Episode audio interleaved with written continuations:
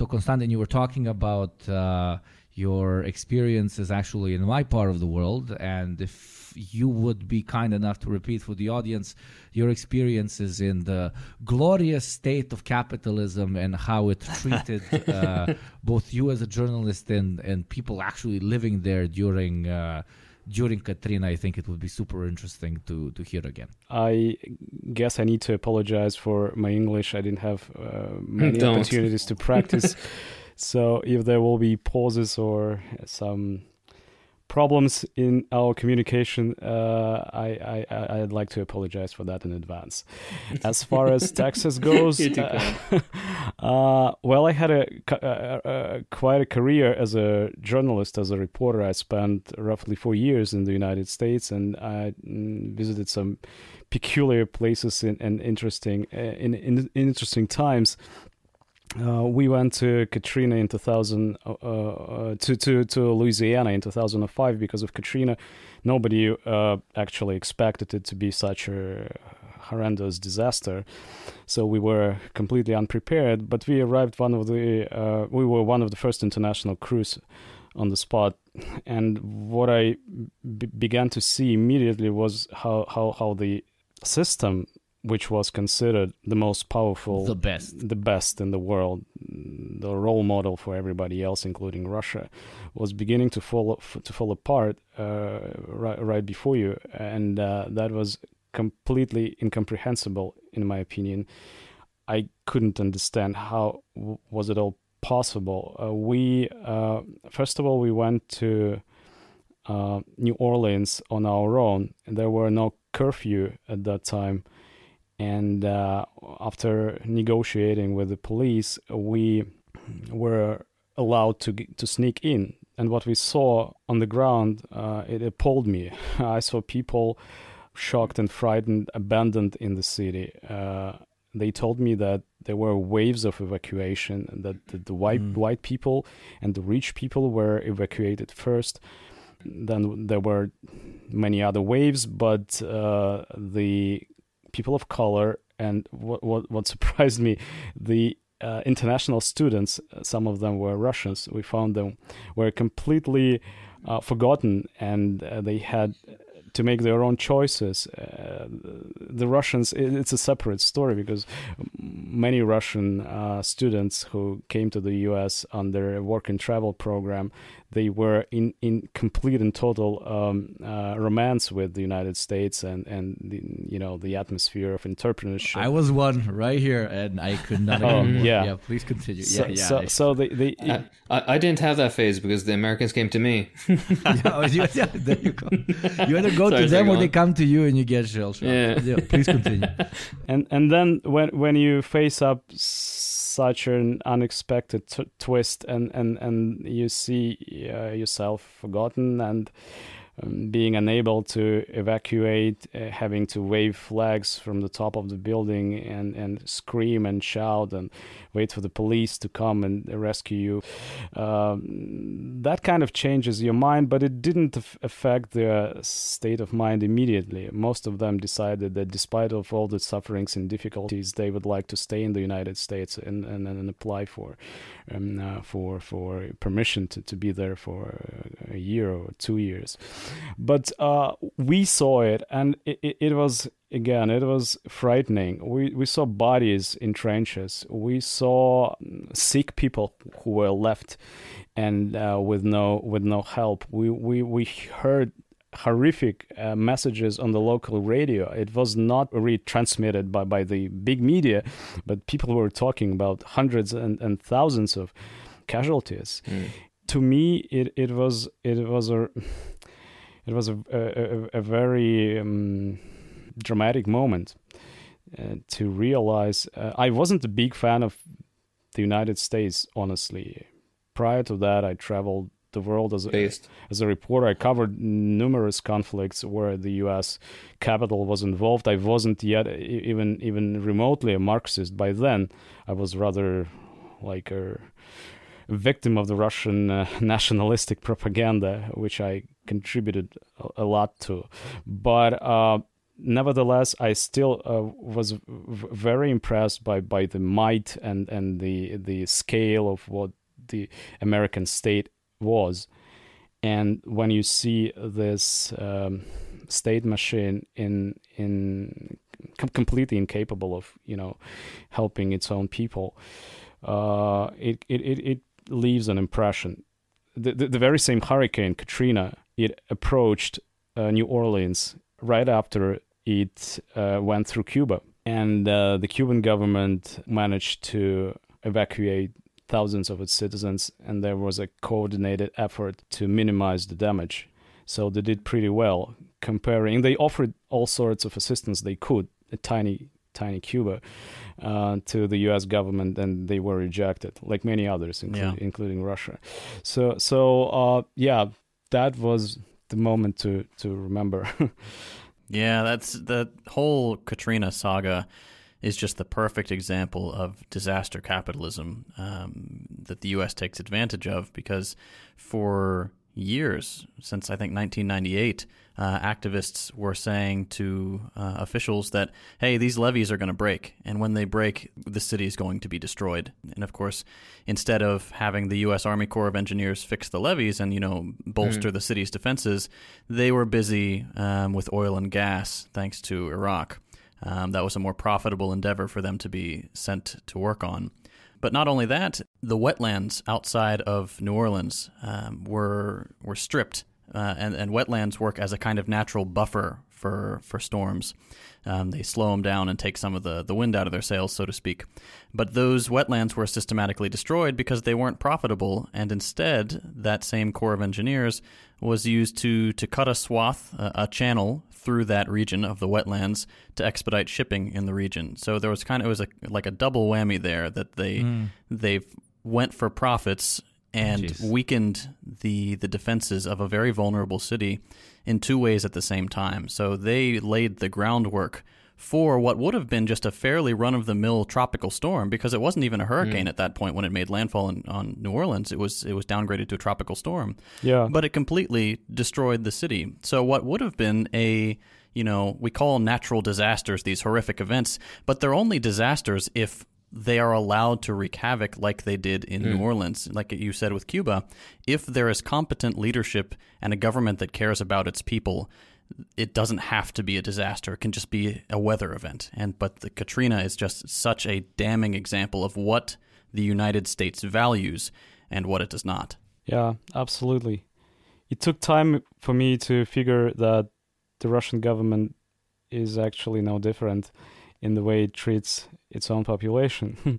I just don't want to sound like you know somebody who, who came to the U.S. to, to look for for Oh, sure. Yeah. trouble and, and disasters to cover.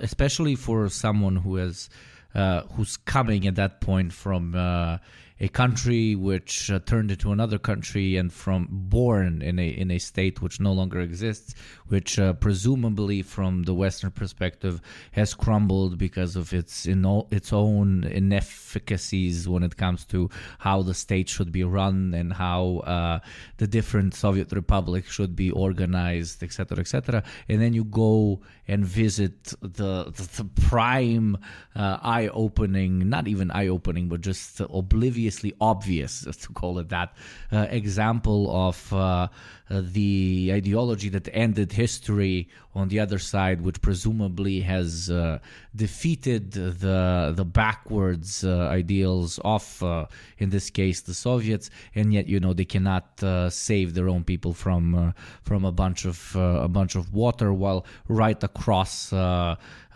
tiny speck of the ocean, a barely noticeable on the map island manages to perform uh, far better. All I'm saying is this obviously wasn't uh, the first time that you've seen massive events with your own eyes, etc., etc. But it must have uh, brought a sort of uh, sense of dilemma in you between what is seen by all as uh, the ideological victor of the Cold War versus what that ideological victor is actually capable of doing on the on the ground, uh, which is borderline pathetic. So if this is the ideology that we should all strive towards, not ideology, but if this is the standard we should all strive for, then uh, human potential is massively lost, to say the least. Yeah.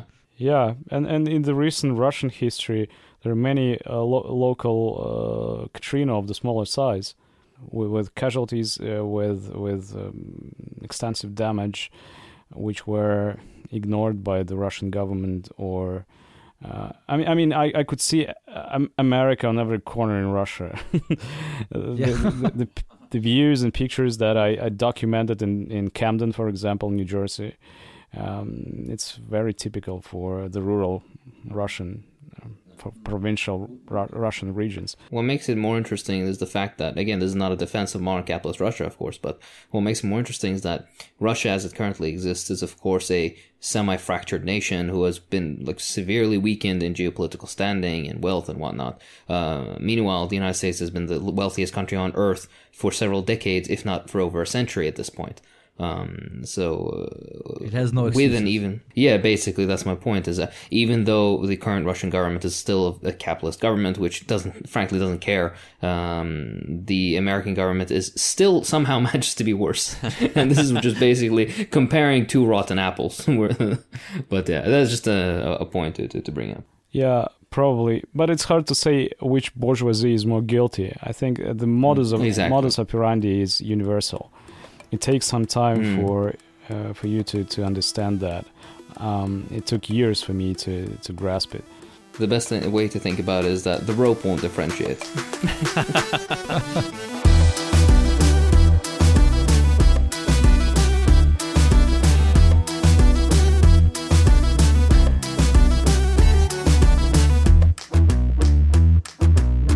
Hello, everyone, and welcome to yet another episode of the Deprogram.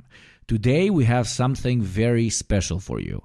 Living up to the hype of being a truly international platform for leftists of most stripes, we are pleased to welcome Konstantin Viktorovich Syomin, an esteemed Russian journalist, blogger, former TV presenter, and the biggest openly Marxist content creator in that entire part of the world. When I told some of my Russian friends I'm uh, having you on, they fangirled like crazy. And to be honest, I am kind of fangirling right now a bit as well. But ignore me.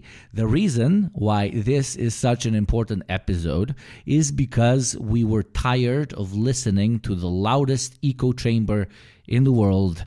Western political media, built up of obviously liberals, conservatives, and even leftists, fighting over who can have a hotter take on the political climate in the entire post Soviet world. So, what better way to get your information than straight from the horse's mouth? Or in this case, straight from the bear's mouth, a very, very red bear. Uh, Konstantin is one of the most principled and most well read Marxists I've had the pleasure of watching, so I invite our audience to truly listen to what he has to say. Welcome once again, Konstantin. Thank you for coming. Now, please feel free to tell our audience a bit about yourself before we jump into the first topic of the evening. Well, thank you so much for such an, uh, an introduction, which I obviously don't deserve. Um, I tried to give you some biographical details about myself. Uh, I started working as a journalist at the age of 16. Um, when I was 20, I uh, was hired by the second biggest Russian uh, national television station. Like all other stations, belonged and belongs to the state. Uh, I worked there for uh, almost 20 years, being a, a reporter, a, a rowing correspondent, an international correspondent. I also covered some affairs in the Kremlin. Then I was appointed uh, to be the U.S. bureau chief. That's how it was called. And I spent four years in the United States in New York. Uh, so I traveled throughout uh, the United States as well.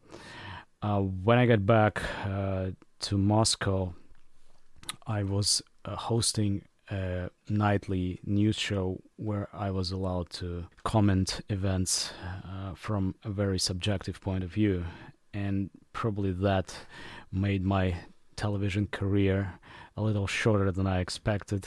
Uh, so in 2014, I was promoted. no, I was I, I was uh, moved to uh, a secondary uh, television state uh, station, which also belongs to the state, uh, Russia 24, uh, like 24 hours news mm-hmm. channel. And I was doing some five minutes long pieces, commentary pieces for them, very personal to but less damaging to the uh, broadcaster. And I called them agitprop, I don't know if it has a an exact translation into English. It does. It does. Okay. Mm. So uh, it was um, a little provocative at first, and it, I think it was until the very last moment in 2019 when I was asked to uh, to leave actually, and I didn't protest. I uh, moved over to the internet where I was also present and uh, since then since uh, 2019 i i only exist in on youtube. And i'm i'm i'm i'm running a, a youtube channel agitprop 2 that's that's what what i am. That's how you know me. And i'm trying to educate myself uh, and and i try to spread propaganda around me. That's who i am. Beautiful. Absolutely phenomenal. I encourage everyone to check out uh, Konstantin's work. Absolutely everything that they do will be linked in the description, and we will tell you, give you extra details on where you can find Konstantin at the end of the episode. But already, if you want to check anything out, it's in the description below, above whatever platform we're on. It's going to look uh, look different. So let's uh, let's get it started, I guess. Uh, Konstantin, I'm going to be very direct. What's it like being someone in the communist camp in Russia right now. Recently, a colleague of yours, of sorts, another uh, what we would call Marxist content creator, got an unfriendly visit by the FSB. So uh, I don't know. That must not be very fun. Uh, tell us, is uh, everyone on edge as much as we think they are? I think it depends pretty much on how you define communism. If you are a member of the Russian Communist Party, an official organization which is explicitly supporting uh, Putin and the Russian bourgeoisie, then you should be okay. Uh, you are going to be a part of big television shows. You are going to have public financing, and um, virtually you wouldn't have any difficulties in being a communist in that way. As far as uh, uh, you mentioned uh, my my my friend Andrei Rudoy, who was forced to leave uh, a couple of weeks ago because his apartment was raided by by the FS, FSB as is uh, the local equivalent of FBI. If not everyone knows that, so. Um, somebody knocked on his door from the FSB and they wanted to talk to him about an anti-war post on the internet by his former associates, uh, he decided that it doesn't make sense to wait until they uh, smash the door and and uh, when they left at night he he also vanished.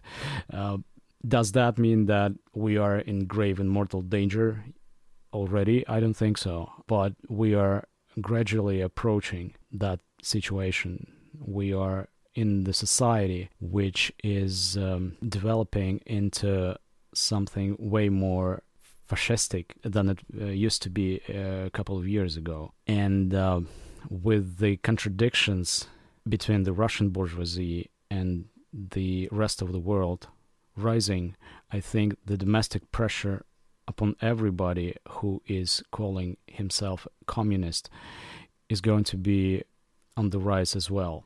If you, uh, the reason why we are not in trouble yet is probably because we are we are picking words very carefully. We are working on on on the phraseological side of propaganda, and we try our best not to become a target.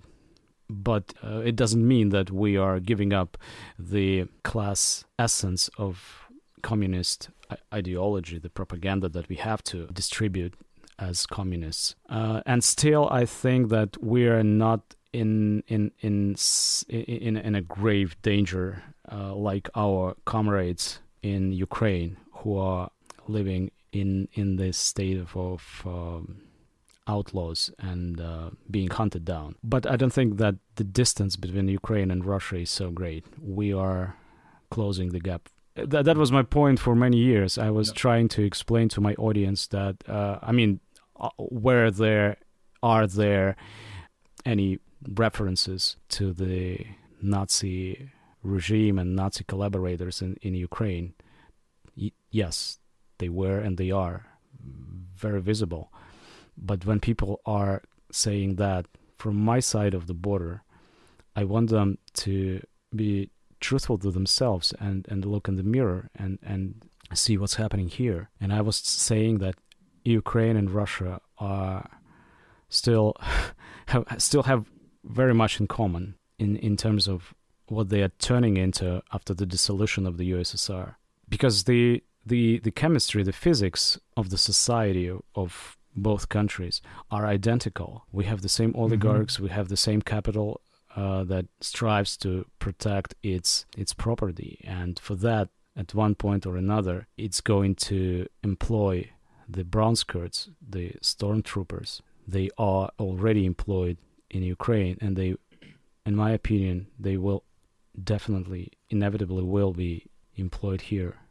Absolutely. I mean, Ukraine and Russia are basically two mirrors bouncing off of each other, which have directed themselves in slightly different directions after the after 1989 and uh, have let's call them slightly different colors of the same sort of palette when it comes to uh, the way that uh, not only capitalism has developed, but that uh, the top of the top of the bourgeois core has ended up taking uh, the the power in, in both of the, both of the countries. And seeing both of them going to a direction that, uh, to actually quote uh, uh, one of uh, my favorite videos that you've made is relatively similar to uh, the one that uh, Yugoslav uh, nationalist conflicts uh,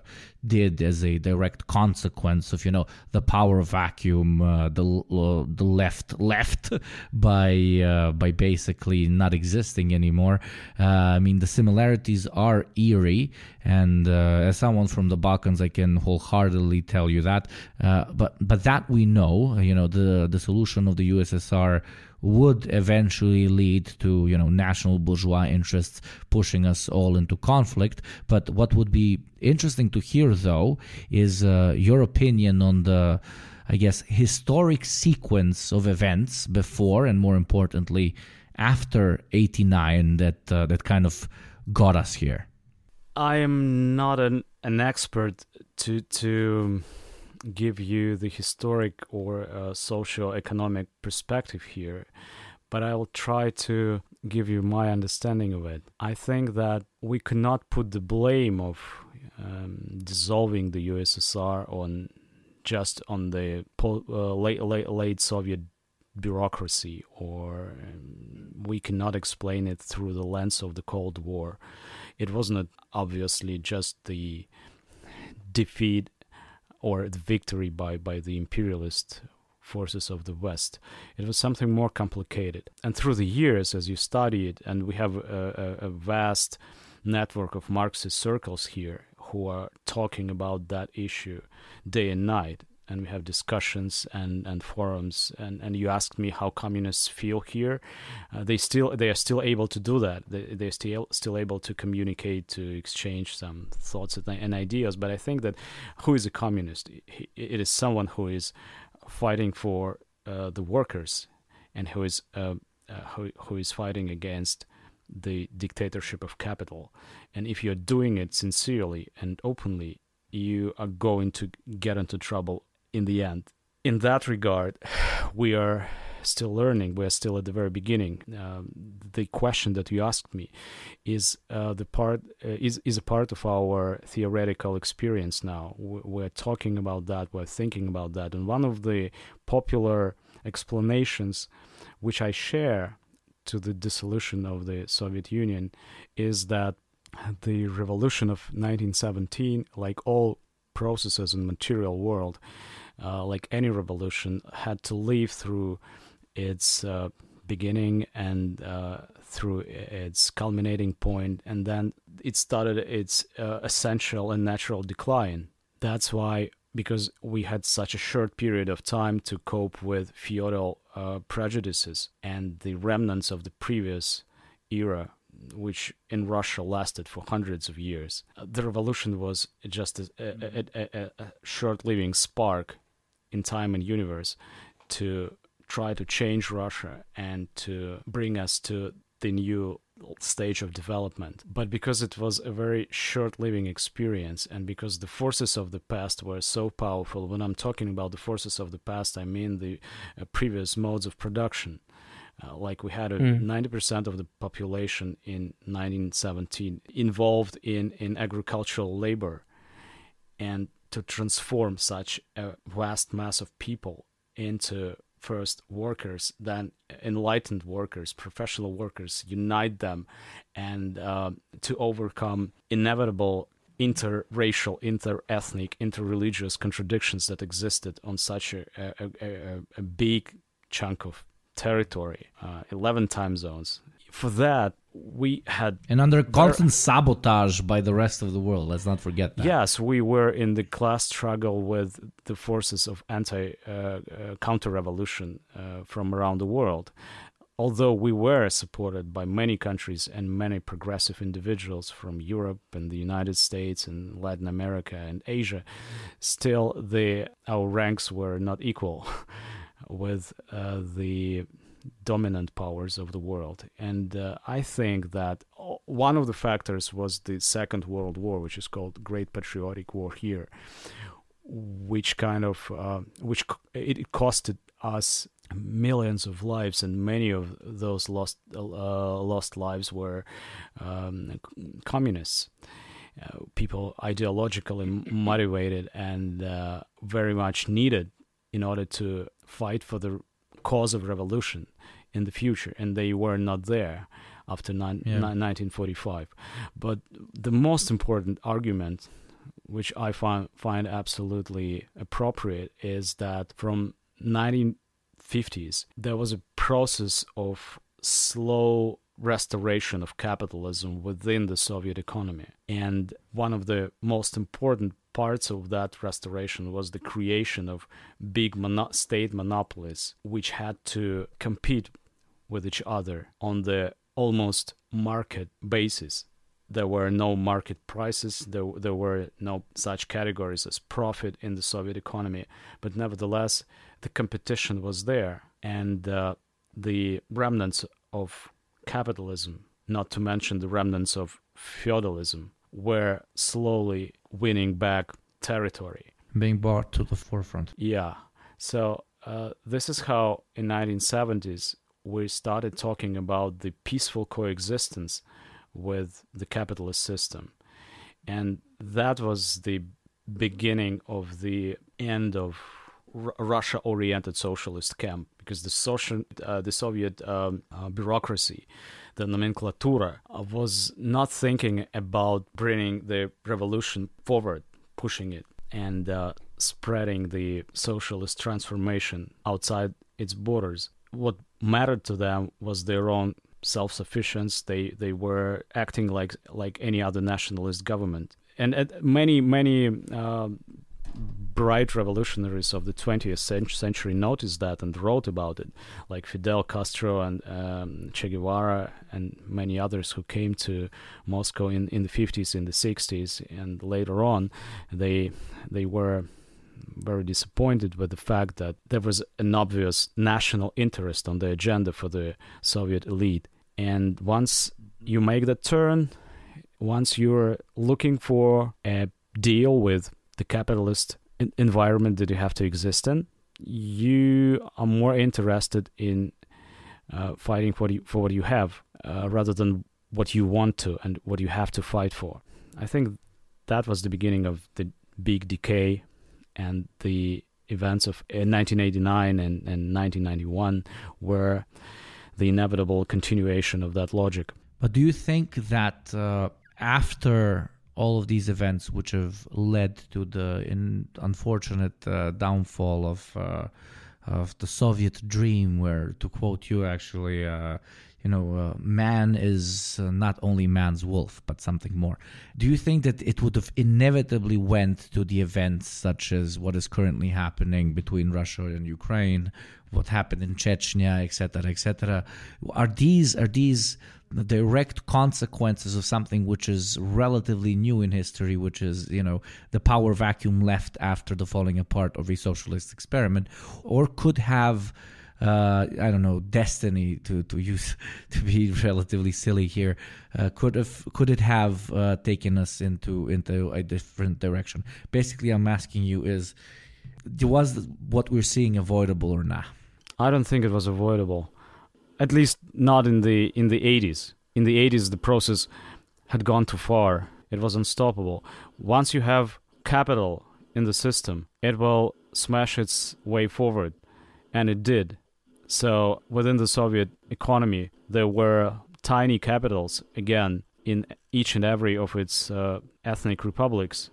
The national conflicts were predetermined; they were unavoidable and as a former citizen of Yugoslavia, do you know that the trajectory is the same? Yeah, yeah. It That's is what not, I mentioned earlier. It's Absolutely. not about Russians. It's not about Ukrainians. It's not about Chechens. It's not about Tajiks or Kyrgyz or, or any other nations, because the the the very uh, nature of uh, national conflicts lies in the contradictions of capital I, I, I couldn't agree more, and that's I was kind of directing you towards the the answer that maybe a lot of uh, people in our audience, maybe not as much in our audience, but generally people who uh, engage in realpolitik a bit too much uh, than they're a bit more than they're supposed to, thinking that there is uh, a uh, solution of international law or of a specific type of regulation which can lead to the elimination of interstate conflict through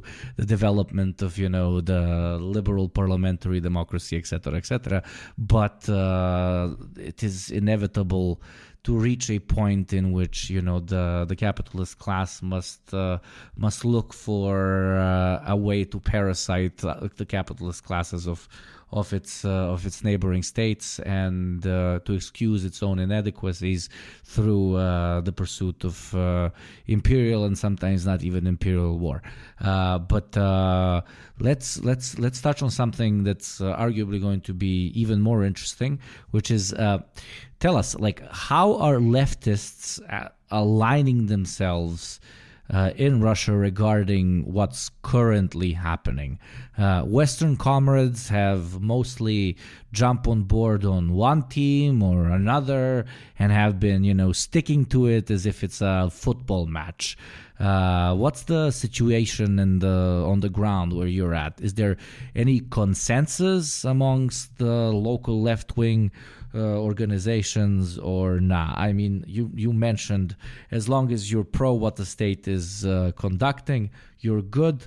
Uh, uh if you are uh, openly stating uh, anything against it, you're not. But there must be a bit more gray in between that black and white. Am I wrong? No, you're not. Well, to begin with, it was the official Communist Party of the Russian Federation who requested the government to send troops. And that's the starting point for the big divide that we're seeing here. And this is also why I said it's not easy to be a communist.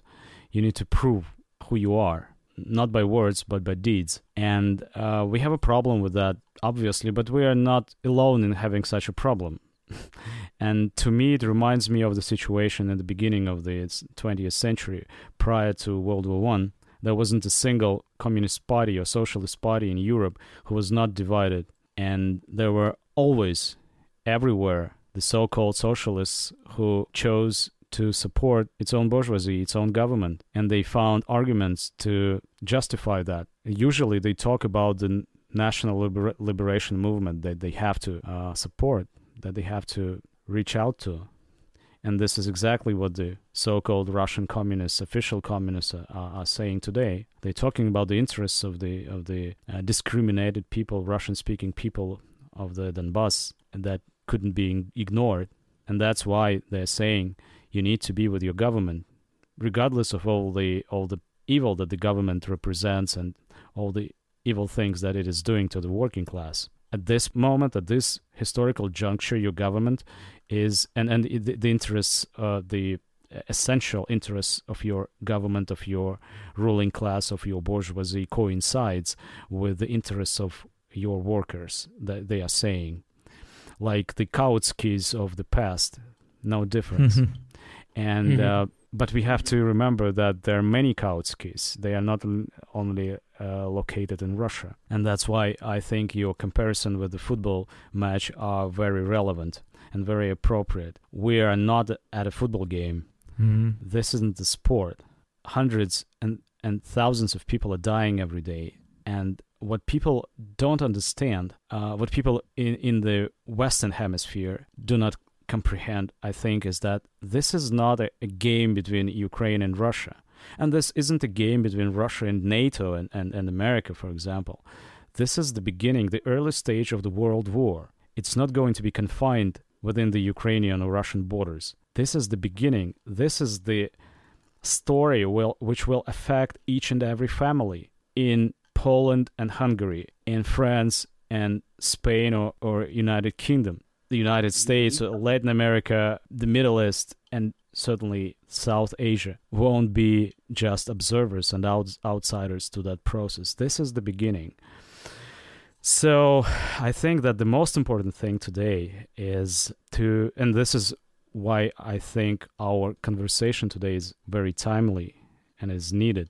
The most important problem is how we would, how we can, if we can, rebuild the international solidarity between the working people, which was ruined, which was deconstructed after the fall of the USSR. And that solidarity movement is extremely necessary today.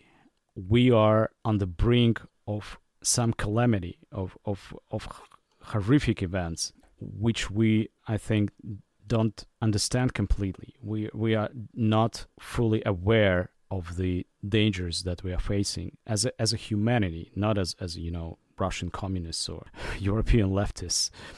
And for that, the the primary condition for rebuilding such understanding between the, the working classes of the world, the primary condition is the evidence that each and every socialist movement, each and every communist party or a tiny Marxist circle, each and every one of us are mostly focused on fighting our own domestic bourgeoisie. For example, I can tell you a lot of things about, you know, Biden and US imperialism and, and the downsides of the evacuation process and, and the Hurricane Katrina. But it, this is not my number one priority.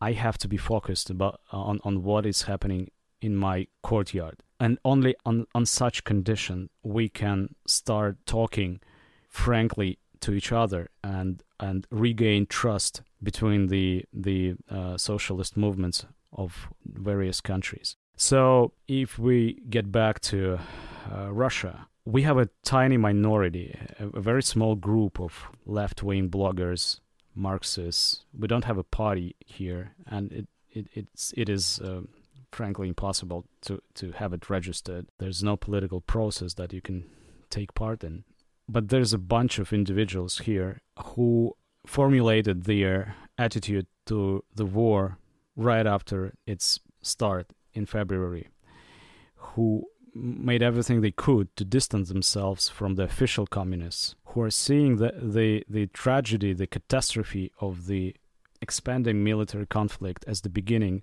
of the new international war, and who are, first of all, concerned and focused on the criticizing the role and on on attracting the world's attention to, to the role of the Russian bourgeoisie in in uh, instigating this. And this is why I think that our work here, our propaganda here, our communicating efforts here are going to be more and more problematic in the future.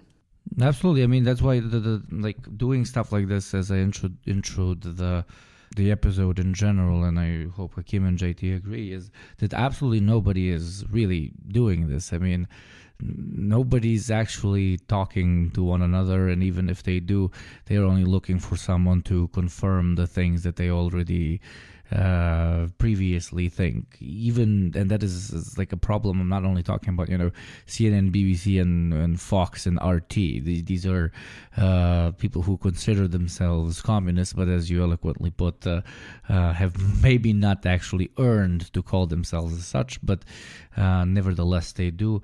They they they refuse to to uh, engage with one another because you know in the so-called marketplace of ideas you yeah, you get the grift going uh, and growing uh, if you stick to one particular uh, crowd opinion and do not switch it uh, at any point. And this is only exacerbated even more when it comes to uh, opinions between uh, Marxists of different uh, nationalities, ethnicities, religions, and so on.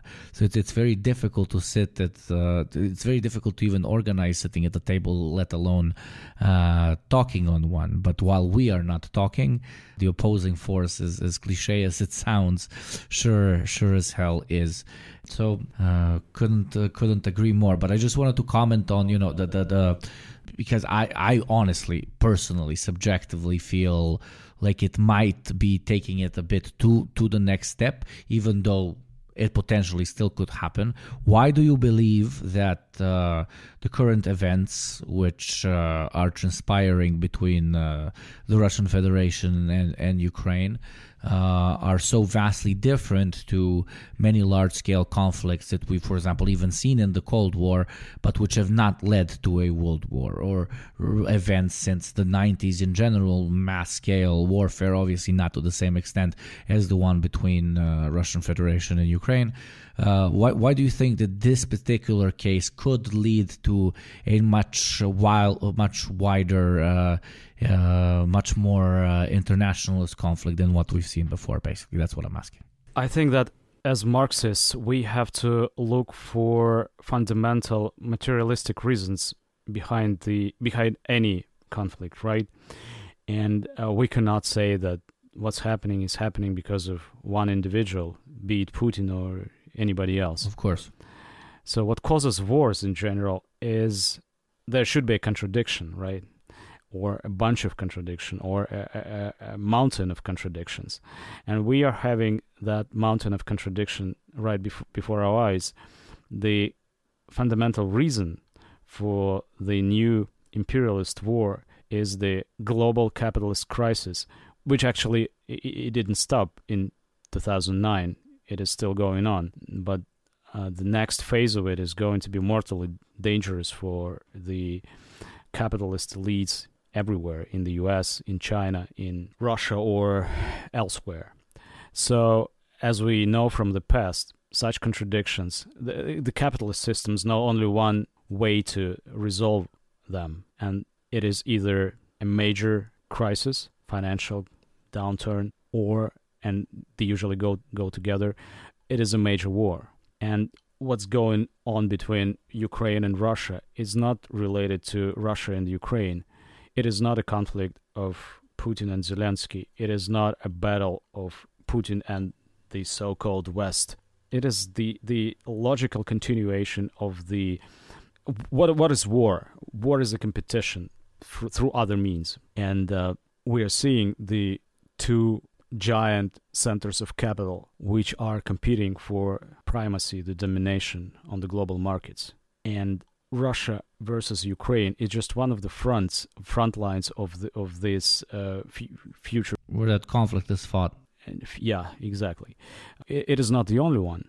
Surely not. If you take a look back at how the world, uh, the First World War began, you would see the very same picture. Smaller conflicts in various parts of the world where the the big countries were competing from South Africa to the Balkans in 1910, in 1912, in 1913, in Asia, in Africa, everywhere. Then, when it turns out that the contradictions are irresolvable, a tiny provocation starts the major war.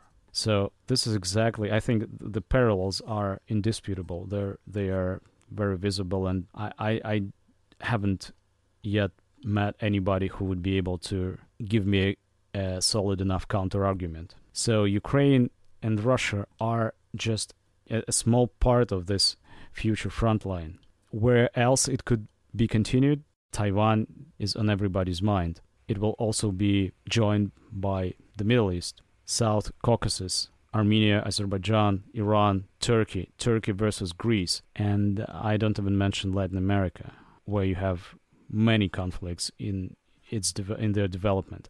So uh, I'm pretty sure that it has su- such a global uh, perspective, and we have to look at this conflict not through the subjective lenses of just a local one. or- personal, or- personal lens. Yeah, because many liberals here and in, in, in the West, as far as I'm I, I heard, they are seeing it as a as a you know a, a problem of one ad- adventurous murderous uh, politician who should be removed, and then it all calms down and and the situation gets back to normal.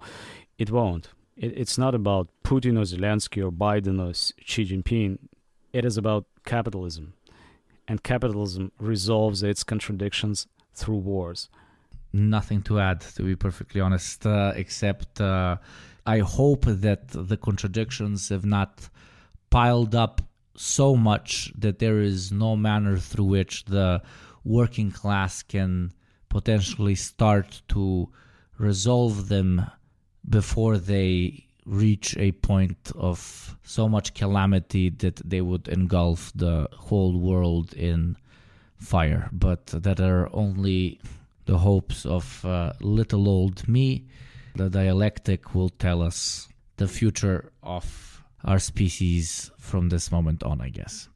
But let's uh, let's make it. We went very very broad, which is extremely interesting. But let's like talk about something extremely specific, such as, for example, uh, the killing of uh, Alexandra Dugina. Uh, it massively restarted the conversation on Dugin on all over the world. Uh, and the right wing figure had been constantly defined by you know Western media as some sort of ideological genius behind Putin. Uh, but whenever I would mention this to any of my Russian friends, the response would be rolling laughter and dismissal. So. Uh, is there anything to this story, or is it just uh, sensationalism? And uh, if not, uh, I know I'm, I'm we're trying to simplify it, but uh, still, I think it's it's interesting to debunk, even if it's not true. So, if not, are there any like quote unquote ideological leaders behind uh, the Russian government or the Ukrainian one, for that matter, or not? You know, if you asked me that question half a year ago, I think I would probably laugh too. It it, it is a laughable figure, a laughable person, and um, it is not widely popular, and nobody was taking Dugin seriously up until recently. But then, for example, t- today, just a couple of hours ago, he had a meeting with Alexander Lukashenko, the president of Belarus Oh wow! and Oh, that damn. made me ask if Dugin is allowed to such corridors of power.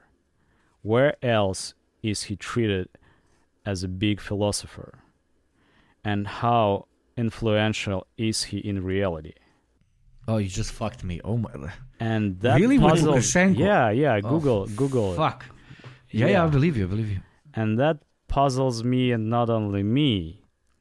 And if you match that fact with some of the wording Putin chose in his recent speech, talking about the satanic influences of the Anglo-Saxon West. Anglo-Saxon race. Yeah. okay. That was I was like, you know that meme where Leonardo DiCaprio from what was that movie? Once Upon a Time in, in Hollywood is like pointing at the screen, and I was like, there, he said it. He said it. Was when when Putin was Yeah. referring to. Uh, I was I did that exact meme.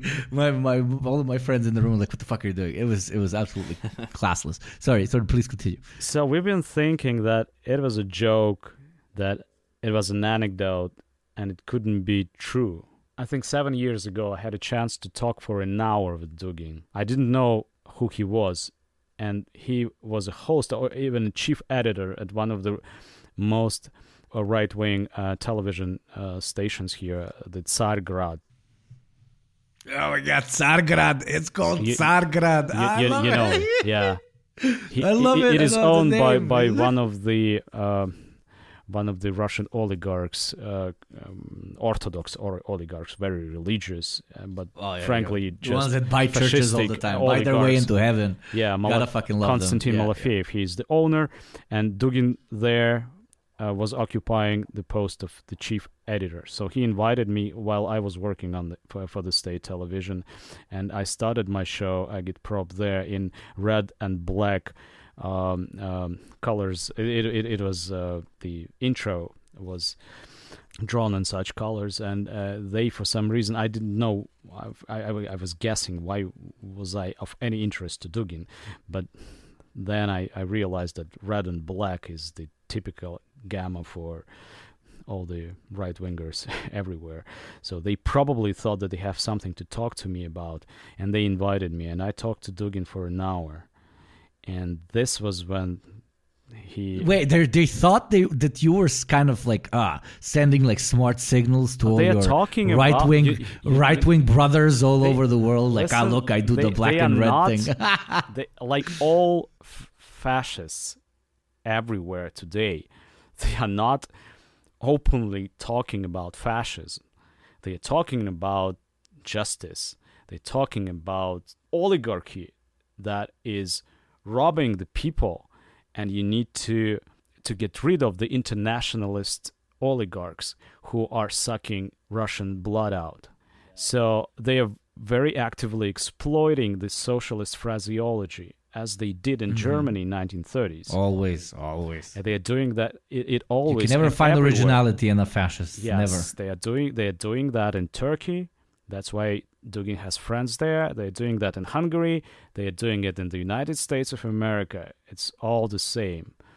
Maybe there in in the U.S. they are more like pro market, pro liberal Mm. uh, p- Yeah.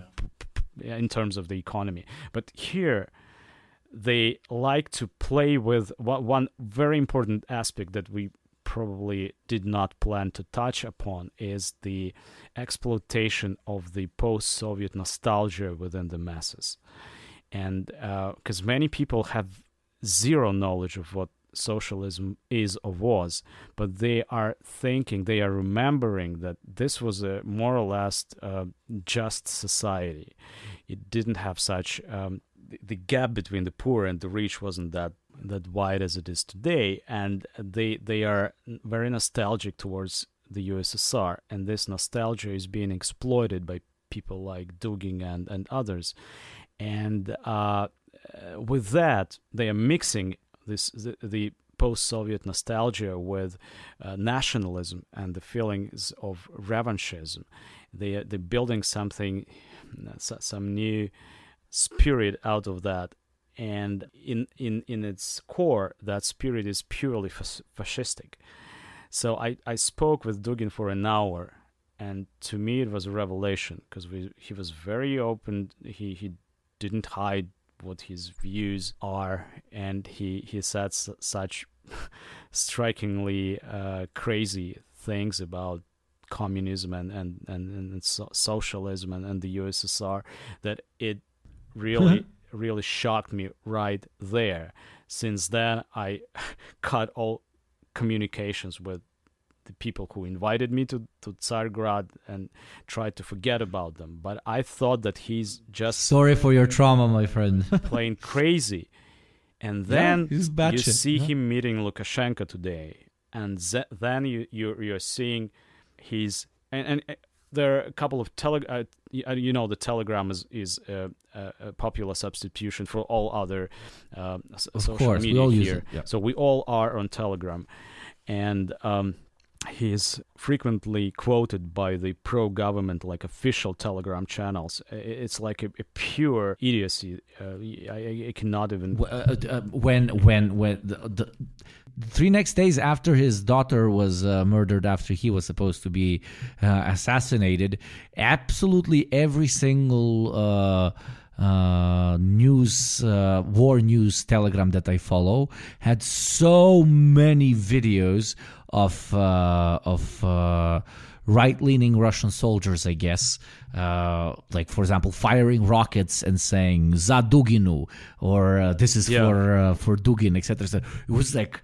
like on one front, I have like my Russian friends telling him, "Man, this guy's a meme. This is like deep internet shit. This is like niche, funny, funny guy, funny beard guy says stupid shit like oh the fourth column, like oh conservatism is the new progressivism, like meme guy." But then you see like guys on the front read this dude like I'm sorry, and now he's meeting with Lukashenko. I'm not trying.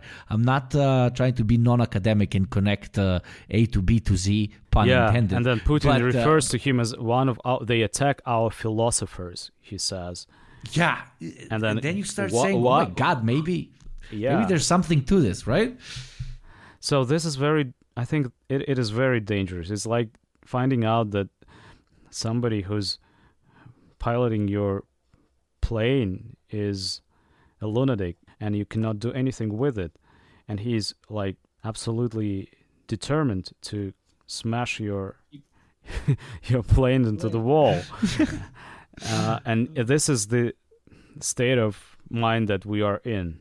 Very, very frightening. And I had a chance to talk to Daria also, I, I need to mention. That was Okay. also in 2000, Mhm. 2015. I think it is a very tragic thing that happened. But, you know, I was invited uh, to a conference of the left winging publicists and, and bloggers in, in, in the Balkans, actually. It was in Greece in 2015. They they said uh, I didn't even realize that the organizers were uh, in a way related to Dugin and and his organizations. And they said like there were there, there will be uh, socialists from Switzerland, from Germany, and we need we need to hear your perspective on on various various uh, problems. So I agreed. Uh, uh, we went there, and there I met Daria, and we talked. And what um, shocked me and surprised me was how often they used the term war. They were talking about the war constantly, about about how inevitable the war is, and how we as a society need the war to get rid of the all, all, all the all the rot and all the Rebirth through fire. Ah, Yeah. exactly. That is Classic. mo-. Another They- they- classic. they've been talking about that, and and uh, she seemed seemed to me. Um, how old was she? Twenty two, I think. Um, and uh, she, I, I I thought, who- made that to you? I I was very surprised to hear such things for from such a young young girl, and um, I didn't know that uh, her last name was Dugina because she was uh, she introduced herself as Daria Platonova. But uh, I think that she eventually became another victim of her father's crazy ideologies, and now I'm I'm very worried that there will be more. That the numbers will be counted in not in thousands, but maybe in millions. Yeah.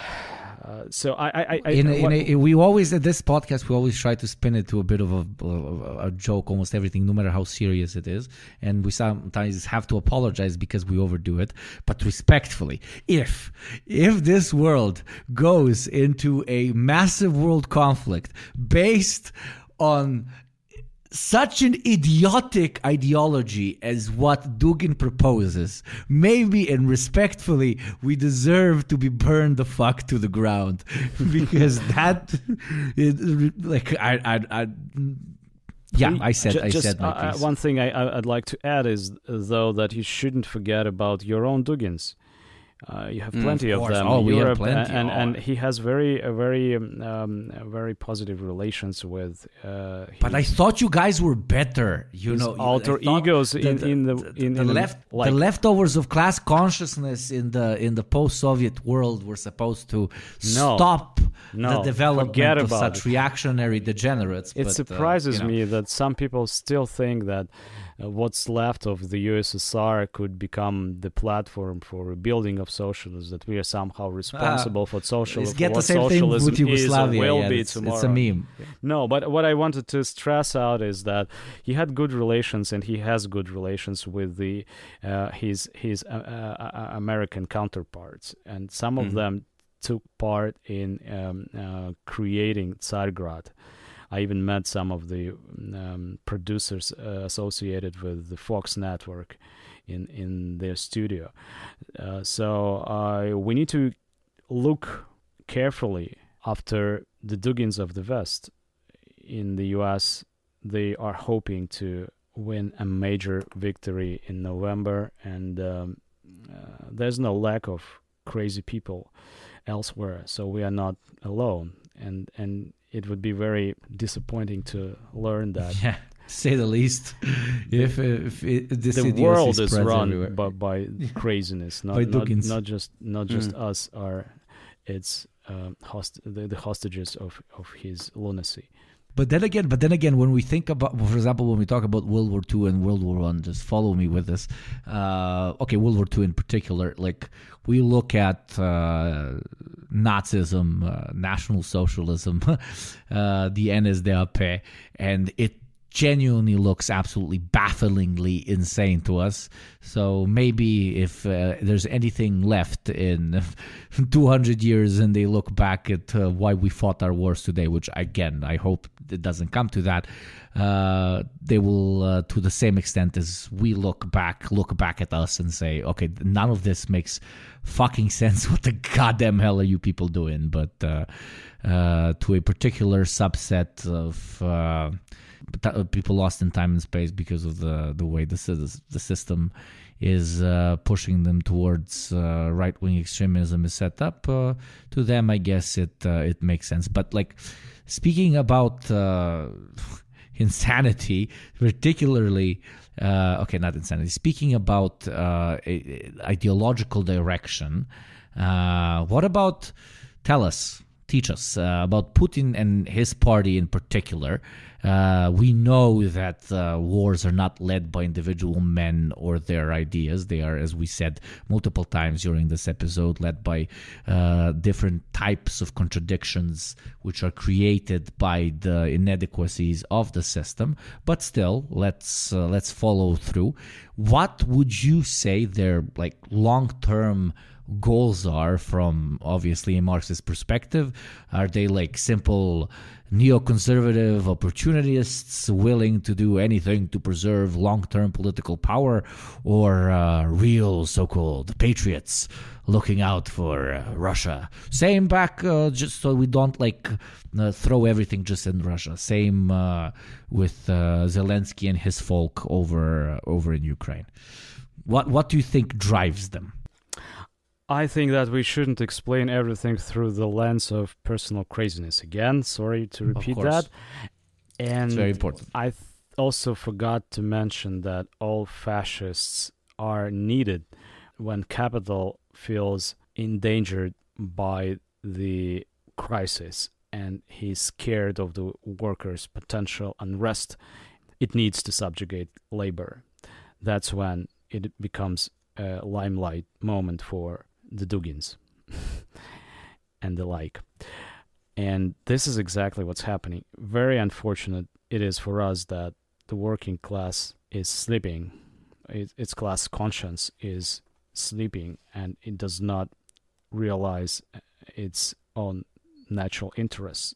This is why the poor people, the working people, are going to be thrown into this bloodbath first, because the rich are not going to, to risk their lives and not going to die. But getting back to what you asked me, how I see the primitive logic of this conflict, I think that there were lengthy negotiations between Putin and his clique and, and, and the new Biden administration. As you remember, it was relatively okay with Trump because Trump was more focused on China and he was hoping to bring Putin on his side. So the choice was either you sit quiet and, and, and, and look at the US Chinese competition from a side, or we will destroy you. And I think that was the beginning of the Putin Biden dialogue. It didn't go well. So when Biden evacuated from Afghanistan, it obviously was already on his mind that something was about to happen in Ukraine. I think the offer was if you don't comply, uh, we will break the Minsk agreements. You remember that was the mm-hmm. yeah the, the, the only the, the only reason yeah. how uh, why why the, the uh, war in the Donbass stopped. They signed a sort of a deal, and uh, I think that Putin and his peers they felt so enthusiastic about the military potential of Russia. They they were I think that they were uh, filled up with their own propaganda. They are some people say here that they are watching the, the TV they are paying for. And the television the television had been telling for years that we we won the war in Syria. We dealt a major blow to the US imperialism there and we have a top-notch army which is capable of you know beating the shit out of NATO and everybody else so that was the set of mind in February when Biden said, "Okay, there's no Minsk," and Putin said, "I, I I'm, I'm fantasizing.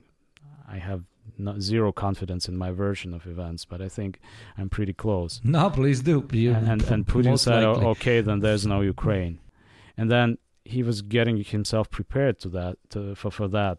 Uh, last summer, he published a lengthy article addressing himself to Ukrainians where he described Ukraine as an anti Russia. And he said then that Russia won't ever uh, be able to tolerate such anti-Russia on its borders. So there were many other. But okay, sorry, I have to interrupt you. So the, the reason he wrote the article, the reason that all the events have transpired from the perspective of uh, of Putin's party, is it to reestablish themselves at, uh, on the on the throne of uh, Russian parliamentary politics, or do you think it's the need to uh, leave a legacy behind to actually serve the interests of Russia, or like 500 other potential reasons? I think many what just many reasons played out. Many reasons. He was obviously he he he'd been talking so many times about the greatest tragedy of the 20th century, which was the collapse of the USSR, and he, as a former KGB officer whose responsibility, direct responsibility, was to not to let it happen, he was I, I think he was living with this thought for years. Or, or he was it was his personal desire to leave a trace in history as someone who who eventually restored the damaged uh, national dignity of Russia, and uh, he's equaling Russia, the the the Tsarist Russia and the contemporary Russia to the USSR. He sees no difference. For him, yeah. it is one and the same. So I think that was one of the motives. But most importantly, he was thinking about gaining access for the Russian monopolistic capital to some new markets and resources. He was thinking about, and he just recently he acknowledged it publicly that uh, he wanted to restore water supply for the Crimeans because the, mm-hmm. wa- the water was cut out. It was a very very painful issue for uh, the Putin government and for for the, for Crimea. So there there were many, uh, more than one, obviously materialistic reasons that dictated his logic and and uh, eventual decision to strike first. But uh, primarily, I think that if he had to to make this decision today, knowing what he knows already, he won't he wouldn't he wouldn't ever do that again. but he was thinking he, it was a grave miscalculation on his side, definitely. But it was a very well constructed um, um, miscalculation. But, but but but that is that is super interesting coming from you because it it tends to be a a common point among even comrades in the in the West and in the rest of the world, uh, but not only them, but liberals and conservatives as well, that uh, it can't possibly be that simple. Like it cannot possibly just be a miscalculation. I mean, come on. It is Like, uh, everything. the- it is it is definitely a miscalculation. Otherwise, it wouldn't be such a disaster. And it is a disaster. But what about trusting the plan? Maybe they're playing 4D chess. You know, I'm, I'm I'm joking. I- I- I- I think I'm, that- I'm pretending to be I'm pretending to be the usual typical Western Twitteroid uh, idiot that would ar- I understand. argue you I- in maybe in I'm not adding manner. enough humor to your podcast, but Oh, you no, know, no, no, no, knowing you- that you- that this week, like a day ago, uh, 15 people died in in one of the uh, rural towns. Training I- there. I- I- yeah, in, in, on the Russian fucked territory, and people Yeah. are dying every day in in Ukraine, and they are not even mentioned in the Russian news.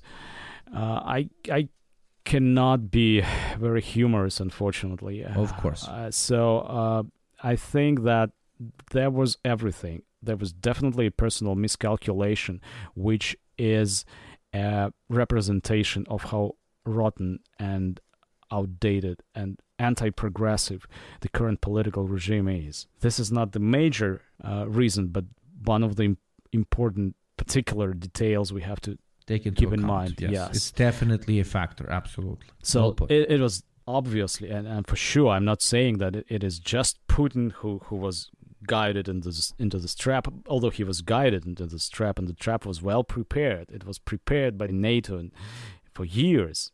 It, it was no question. It was a game between the bigger imperialist and the small predator. But despite all that, was there a personal mov- moment and the personal involvement and personal decision? I think surely it was.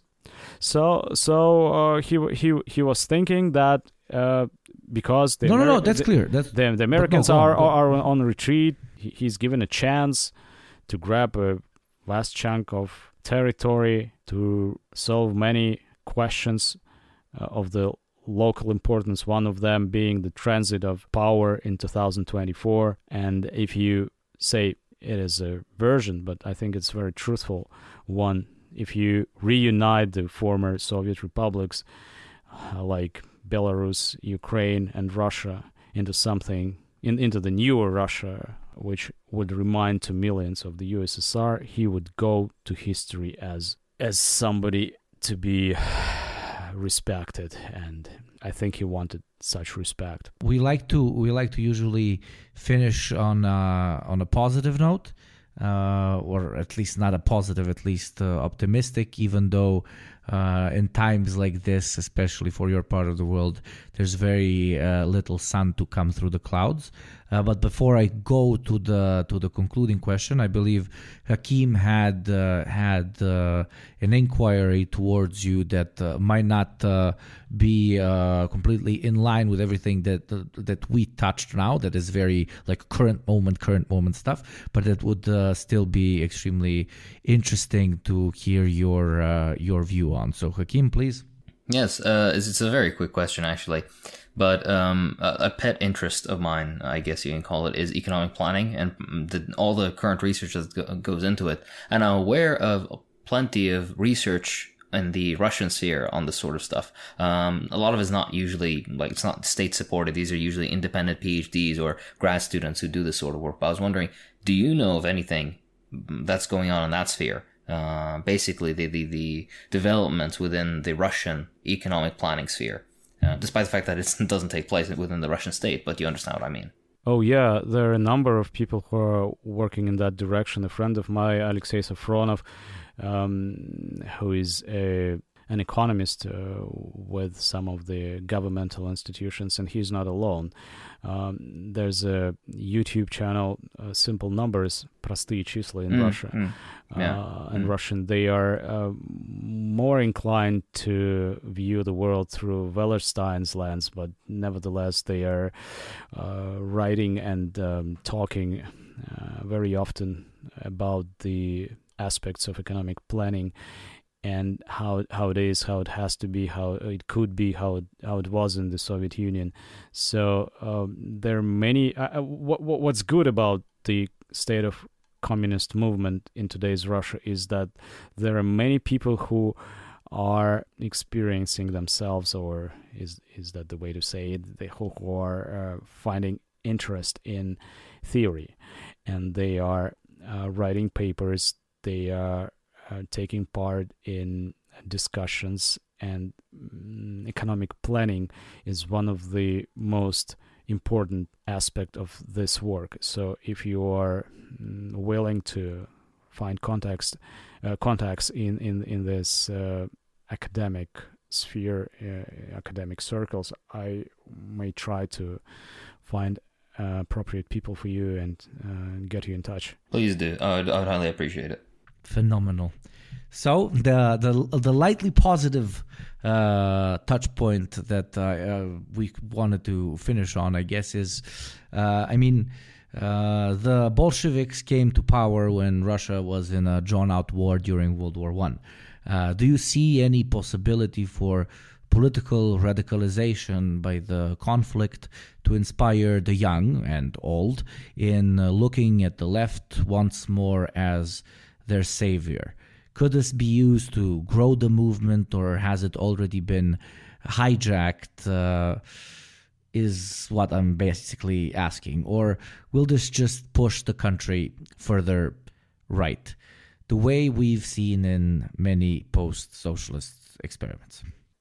I'm worried about nuclear weapons. you wanted me to say something funny. no, not funny, my friend. If no, we I asked you. Take them aside and uh, look at what's going on here and there and in, in, in the Balkans and everywhere.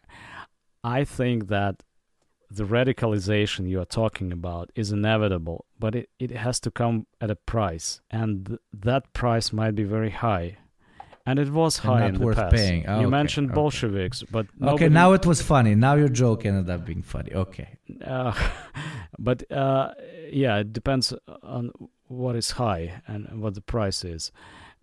You mentioned Bolsheviks, but nobody knew Bolsheviks in 1917. They, they their ranks were like 88,000 members of the whole party, and they were not r- running the show even in spring of 1917 so the radicalization of masses is brought by suffering and war and crisis and unemployment. And these are not the events that we are actually hoping to see. Mm-hmm, we are not going to, to, to applaud them. But we understand that as Marxists, that class conscience only, uh, I, I mean, I, I, I mean, people wake up only when there's something happening to them. If they what they they are concerned mm-hmm. about today is how to conserve, how to save their current way of life, how to make things as they used to be. People who are going to be freezing in Europe, they're only concerned about how to actually rewind to the previous state of you know world, world affairs and the economy, and they are not seeing the shortage, the power shortages, or the the military conflicts they are dragged into as a consequence of the capitalist collapse of the capitalist crisis, they will start asking questions. They will be getting answers. And this is going to be a very decisive and important moment because the socialists and the communists are not the ones who are going to be giving answers to them. Our right wing competitors will be offering their own very simple solutions and they will be winning over their hearts and minds the hearts and minds of, of, of the ordinary people of the working people. They will be pointing fingers at the conspirators at the evil nations who caused the trouble. The russians the ukrainians the poles the jews everybody will be guilty. But i think that like Lenin said once, there wouldn't be a Russian Revolution without the World War One. The exact saying might be different, but the meaning is that. So I think that we will see the major awakening of the people on all continents. And what I'm very worried about is that we're not ready for that moment. And to be ready for that, we we need to rebuild the international solidarity of the socialist organizations. And for that, every one of us has has to be concerned primarily about its own number one enemy, its local bourgeoisie, its local oligarchy. And that's what we're trying to do here. And I hope that this concept is equally shared by everyone on that podcast today. For sure, that was this was a great interview. Absolutely. Mm-hmm. Um, the, the uh, it's always interesting to get the perspective, especially from post-socialist countries, because there is a a real experience of socialism there and the consequences of the restoration of capitalism that show themselves differently than, for example, in, in many cases, like my own case, in a semi-colonial, formerly feudal country and whatnot.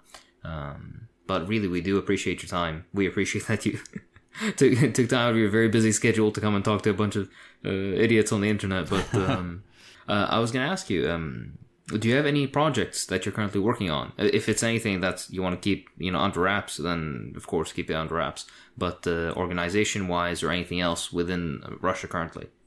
It's hard to plan anything today, uh, given the mobilization that has started, uh, and you know we're living through a manhunt on the streets.